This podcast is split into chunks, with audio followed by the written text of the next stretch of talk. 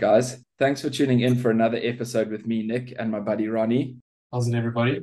But yeah, Ronnie, like a weekend of, of Champions and Challenge Cup rugby. I also had a, a big swim this weekend, prepping for the eight mile. I did a seven kilometer swim there at Prime View, and I was expecting to be pretty broken on Monday. I must admit, I was quite surprised that I could, you know, lift my arms up. Yeah, so what you're saying is your swimming fit and your rugby days are over.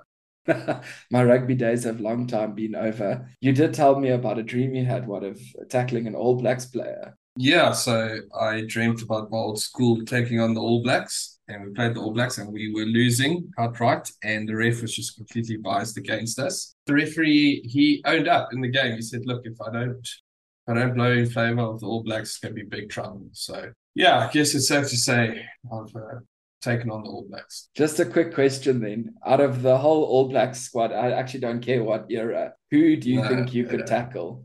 Uh, we had this discussion. Beauden Barrett. I can just see Beauden burning around you. I think I might go for someone like Piri Weepu. Piri Weepu is massive. No. Piri Weepu is like a head taller than you are, my friend. But he's got the scrum half mentality. You know, he doesn't like running yeah. into forwards. Yeah, that's I, I don't know. I've, if I had to think of a real All Black to to actually tackle, it would probably be someone like uh no, someone Aaron Smith. Aaron Smith. That's not a bad one, hey. But yeah, I reckon ta- trying to tackle Piri Weepu would be a short way for me to end up in the ICU. tackling any of them actually would probably lead tackling, tackling any of them. Yeah, absolutely. Yeah. the only reason why I chose Beauden Barrett is because I figured I could uh, let him get past me, but then you know kick into a higher gear, chase him down, and ankle tap him. That's what I think. Ronnie, if yeah, I would love to see something like that happen one day. Maybe we'll see it on on the Xbox when we play from time to time. Right, Ronnie, jumping into the weekend's action. Where do we begin? Hey, Ospreys beating the Tigers 27-26 at the Tigers' home ground. Yeah, all I have to say about that is well done to the URC teams. You know, well bloody done to the URC teams. Genuinely, I mean, we've outperformed all all our URC teams are, are doing exceptionally well, getting through to the knockout stages. I think one or two didn't, but uh, yeah, for the vast majority of them, we did really well, especially all in the champions, right? So the eight in the Champions Cup all made it through. 100%. It's unbelievable. And I mean, Ospreys are really not doing that well in the URC. You know, they mid to lower level of the log. And here they are beating the Tigers, one of the strongest English sides. That's quite a statement from both the Ospreys as well as the URC division teams. So you don't reckon we we spoke about this last week, maybe, but you don't reckon Borthwick's uh, departure from Leicester has any impact? I think it definitely has an impact, but I don't think you can take away from the Ospreys. It was a home game for Leicester, even with a bit of a coaching shakeup. You know, the Sharks had a coaching shakeup. The Sharks had a coaching shake-up for sure. They also lost over the weekend. True, I suppose that, that makes a different kind of point there. And then what did you make, Ronnie, of the big 31-7 victory for Lyon over the Bulls? The Bulls, to me, just looked like they were not there to play rugby.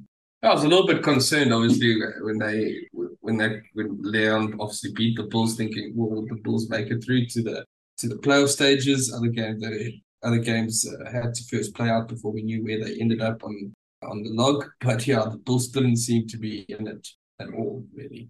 Yeah, I remember texting in our, our mates SuperBru group, you know, at about 20 minutes in, I said, unfortunately, boys, this is going to be a 50 pointer against the Bulls. I thought Lyon would run away with it a bit more.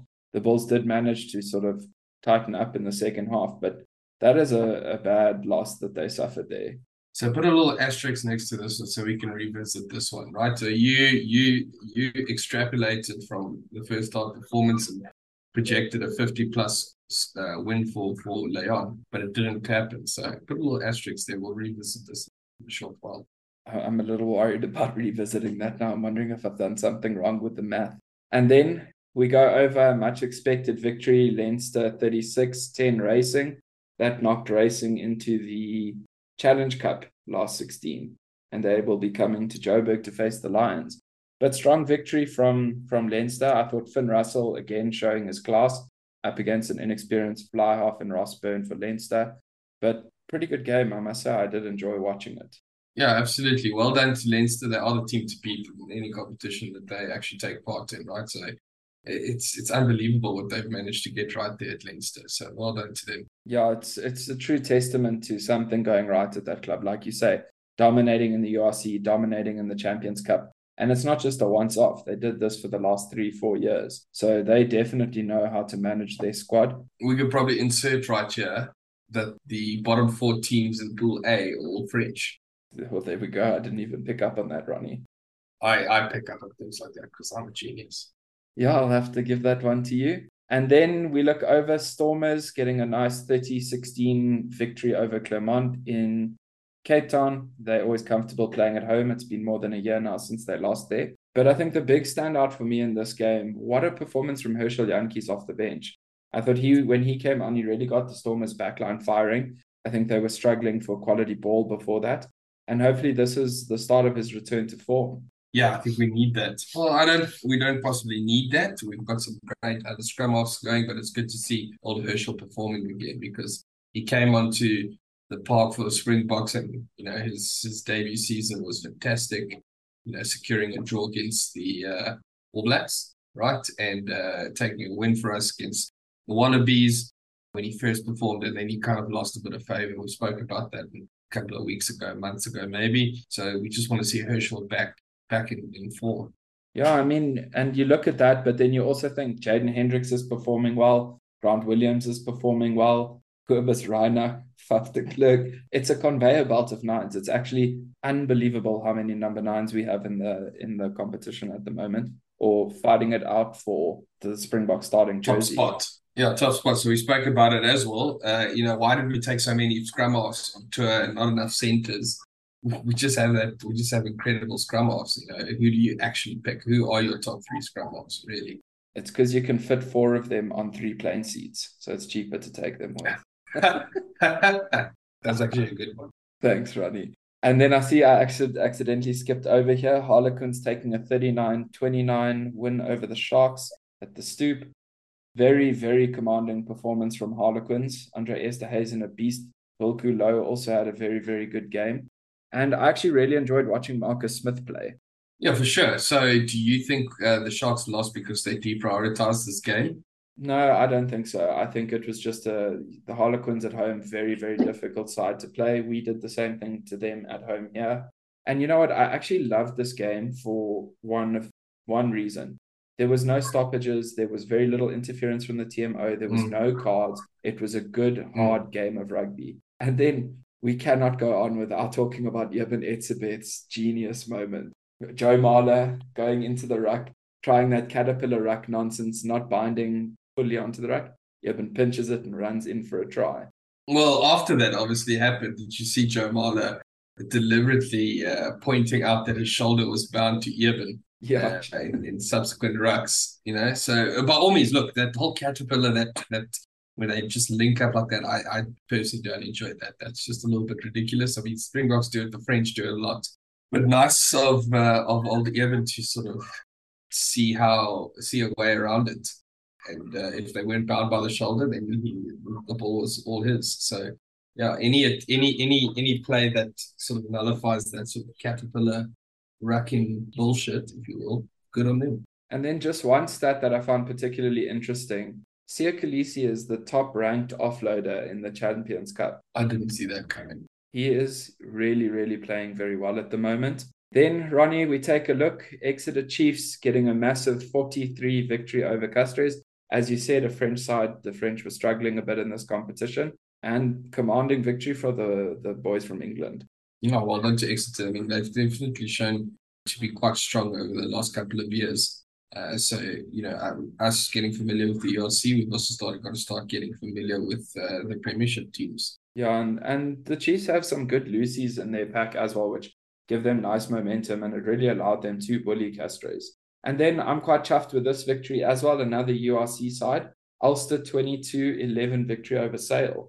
That is a victory I wasn't expecting. It's only two, three weeks ago we were talking about Ulster going through a slump. Yeah, well, I think they still haven't hit their stride yet. So Ulster, you know, although they beat Sale, uh, I think there's still much to be desired with respect to their performance. Yeah, definitely. But it's a, I mean, that's a big victory. Sale's another top English side. They're always in the top four of the Prem. You mean the top South African side? Yeah, well, that too. And then Toulouse, they played to win 2016 victory over Munster, but also another incredible game. And yes, Ronnie, I did steal your joke. You stole my joke because I was going to say Munster didn't play to lose, but they did lose. Sorry, I had to beat you to the punch there. But another very, very good game. Unfortunately, a top 14 side coming out on top over a URC side. But, you know, Munster have have really, really improved. Well, you say improved though, right? But this is, uh, I, I, you know, we could probably talk about this as well. I, I don't always find that a win against or a, a win against a French team or a close loss like that you know, means anything, I find that the French often deprioritize the championship over the top 14, right? So they they look for different ways of getting into the top 14 and winning their top 14. You know, that that that's one way of getting into the Champions Cup. They've just seemingly deprioritized this year's tournament. Yeah, no, you're right. So so good victory there for Toulouse, close by Munster. And then I think the most impressive victory for me from the whole weekend, Edinburgh, the Scottish side, 20 points, Edinburgh. 14 Saracens. Well done, Edinburgh. Yeah, I, I I have to agree with this one, right? So we so the Saracens obviously are a very strong team. Look, they they went through some hard times by being relegated, but Edinburgh haven't exactly been the out the, the, the top performing URC team, and for them to take over and, and, and beat who you know the, a very strong side like the Saracens was just amazing to see. And uh, you know the URC, well done to every single one of the URC teams yeah, that wraps up the, the Champions Cup games.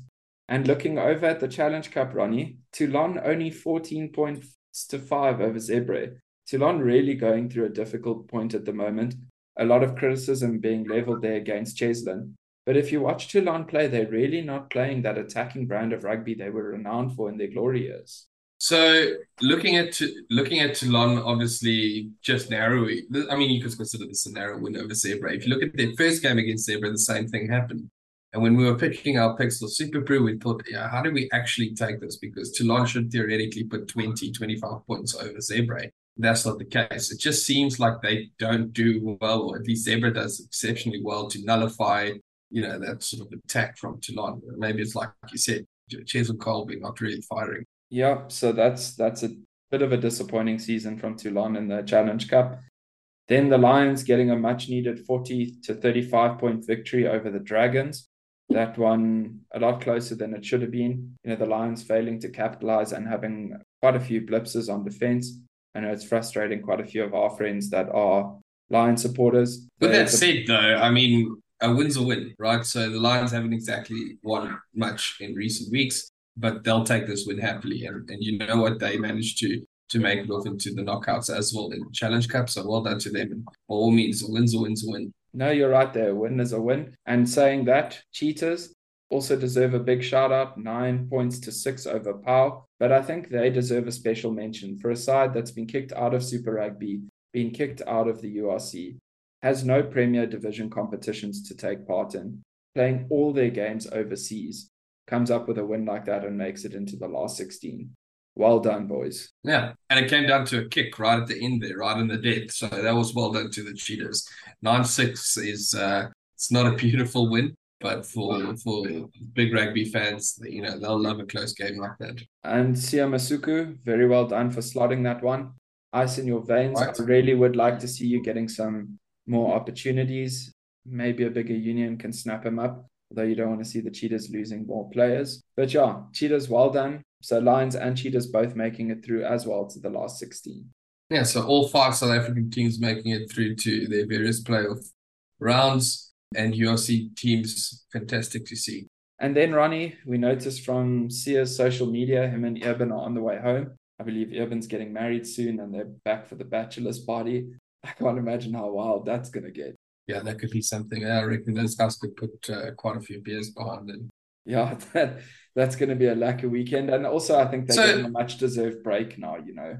So to me, I obviously had this wrong, right? Because we spoke about the Springboks having their off season now coming for February and March. So I figured I was of the opinion or the impression that uh, seeing as the Sharks were already through to the playoffs, they would deprioritize that game they will put a couple more Springboks into the URC game that's coming up this this weekend. Uh, and that's why I thought we'd see the likes of Eben and Siya playing in the URC tournament to gain a bit of ground or territory on the log on the URC before they went on a break, but that wasn't to be.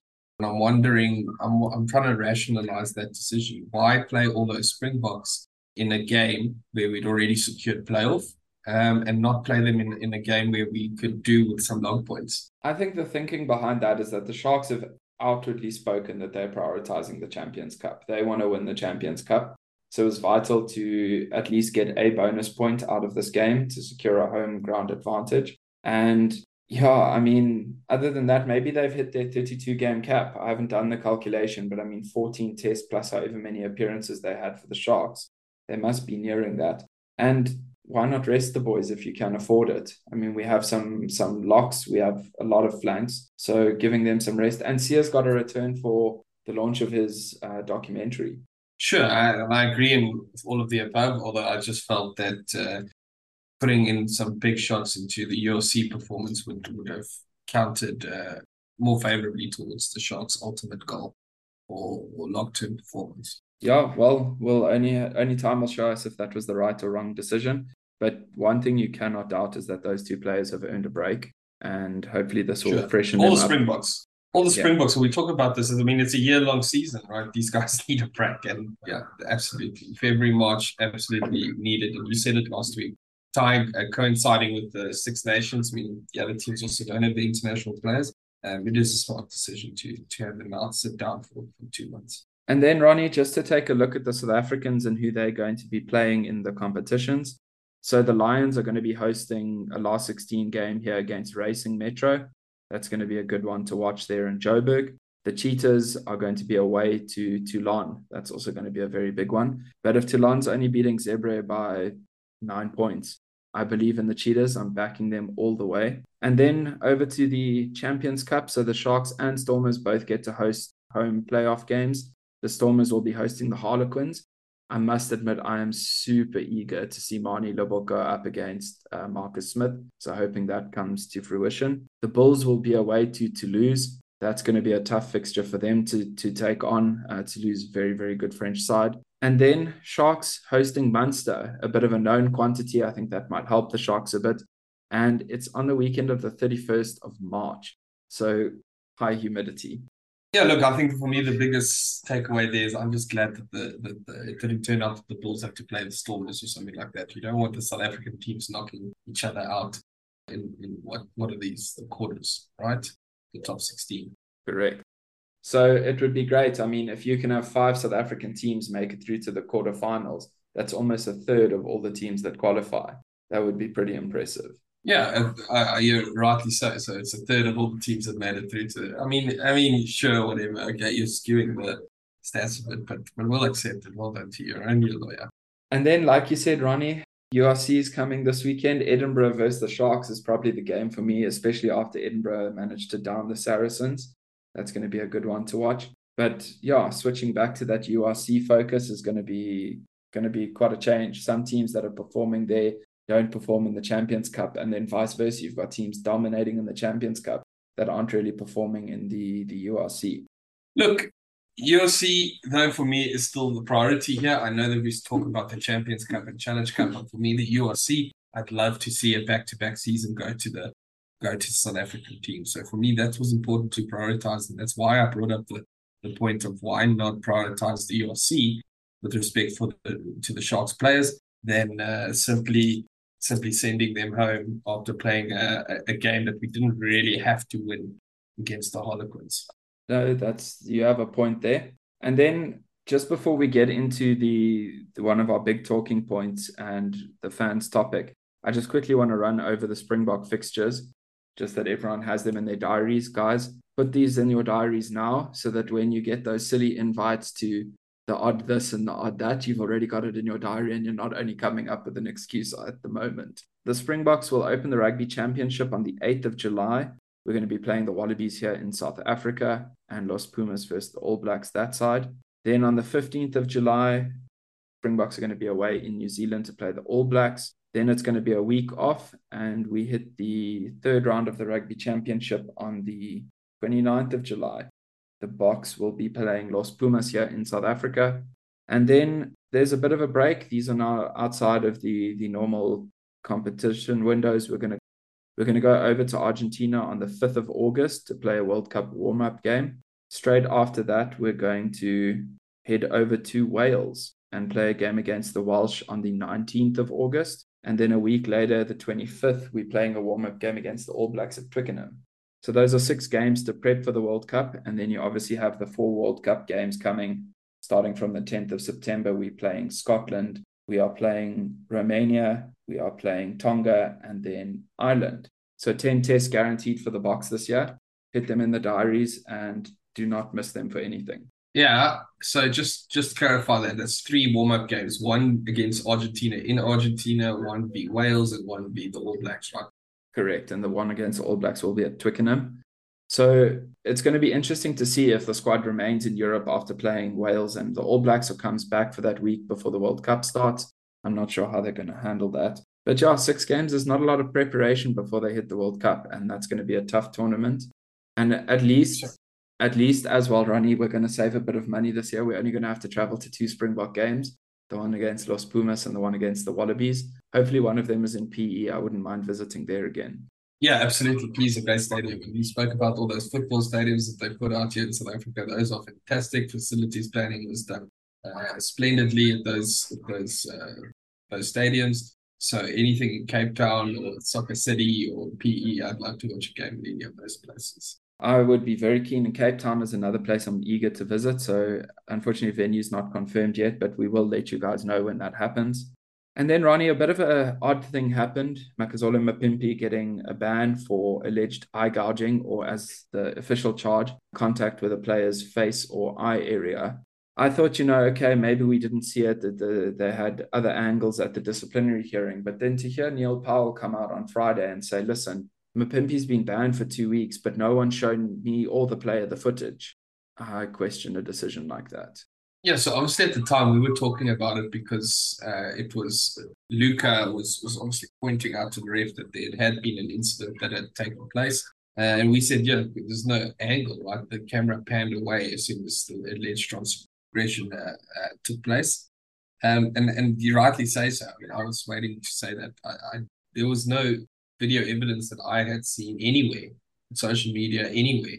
So surely they should have something that's a little bit more concrete that they can provide to the coach and also the player. Yeah, it's just unfortunate that that, that it's happened. But look, he was going to take a, a break anyway, so give him an extra two weeks. I think the Sharks missed him at the weekend though, because he is one of the highest uh, meters gained and tacklers broken in the Champions Cup. Hopefully that footage gets released so it can clear up a bit of the controversy. Speaking of controversy though, the RFU. What the RFU doing? I mean, here they go and they t- change the tackle laws. You must now do waist high tackles. So hitting someone in the chest is now going to be a high tackle.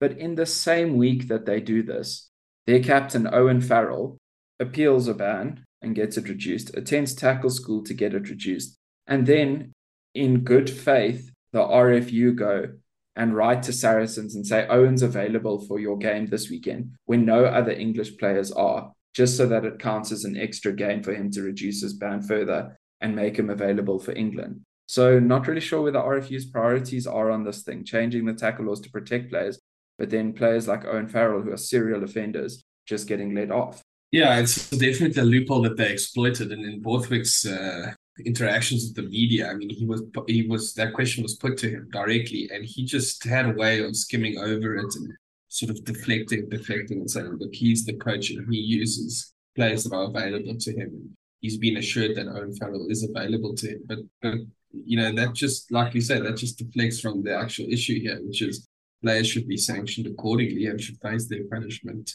um, fairly. So for him to, for the RFU to find that loophole exploited, is just it, it, it's not in good faith, right? So is that what we're getting to? It's not in good faith. It's not in good faith. It's really undermining the whole point that they're trying to make. And to me, it makes a mockery of this silly tackle law that they've tried to introduce now. I don't know. What do you think of this tackle law change, Ronnie?